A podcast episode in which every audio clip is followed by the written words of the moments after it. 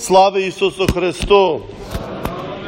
Нині я хочу підчеркнути те, що ми читали не в Євангелії, але в апостолі, що ми є храм Божий, і храм Божий святий, бо Бог в ньому перебуває. І хто знищить храм Божий, Бог його знищить. Це означає, коли ми уживаємо слова або діла, щоб людину знищити, ми воюємо не проти тої людини, але воюємо проти Бога. Від початку святого письма, перед тим, що були євреї, святе письмо каже, що ми є сотворені на образ і подобу Божу. Як легко то забути, як легко часом і діти кажуть, де як я пропаду, а що з того всього, а батьки плачуть. А подібне і зі старшими є. А якщо я пропаду, я загину, що будемо світові? Що буде світові? Та то страшні думки.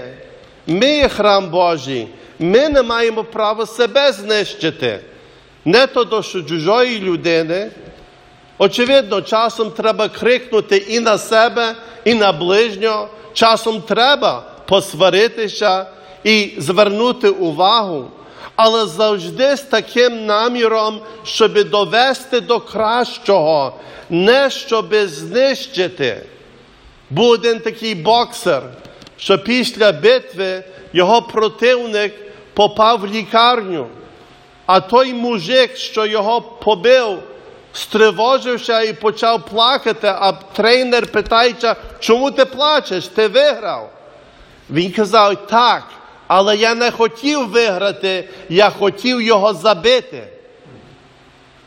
То й велика різниця, щоб ми уживали свої слова і діла часом звернути увагу людині, як я кажу, чи накричати, чи навіть сваритися, але завжди мати на меті щоб людина стала кращою, щоб обставини були кращі, щоб довести людину до кращого життя, щоб храм Божий зберегти.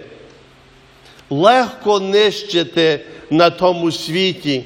Багато людей по Америці палять все, але щоб збудувати суспільство щоб змінити думку людини на кращого, щоб змінити серце країні, то не є легко. Бути революціонером. Здається, є гарно, поки хтось не скаже нам, але треба працювати.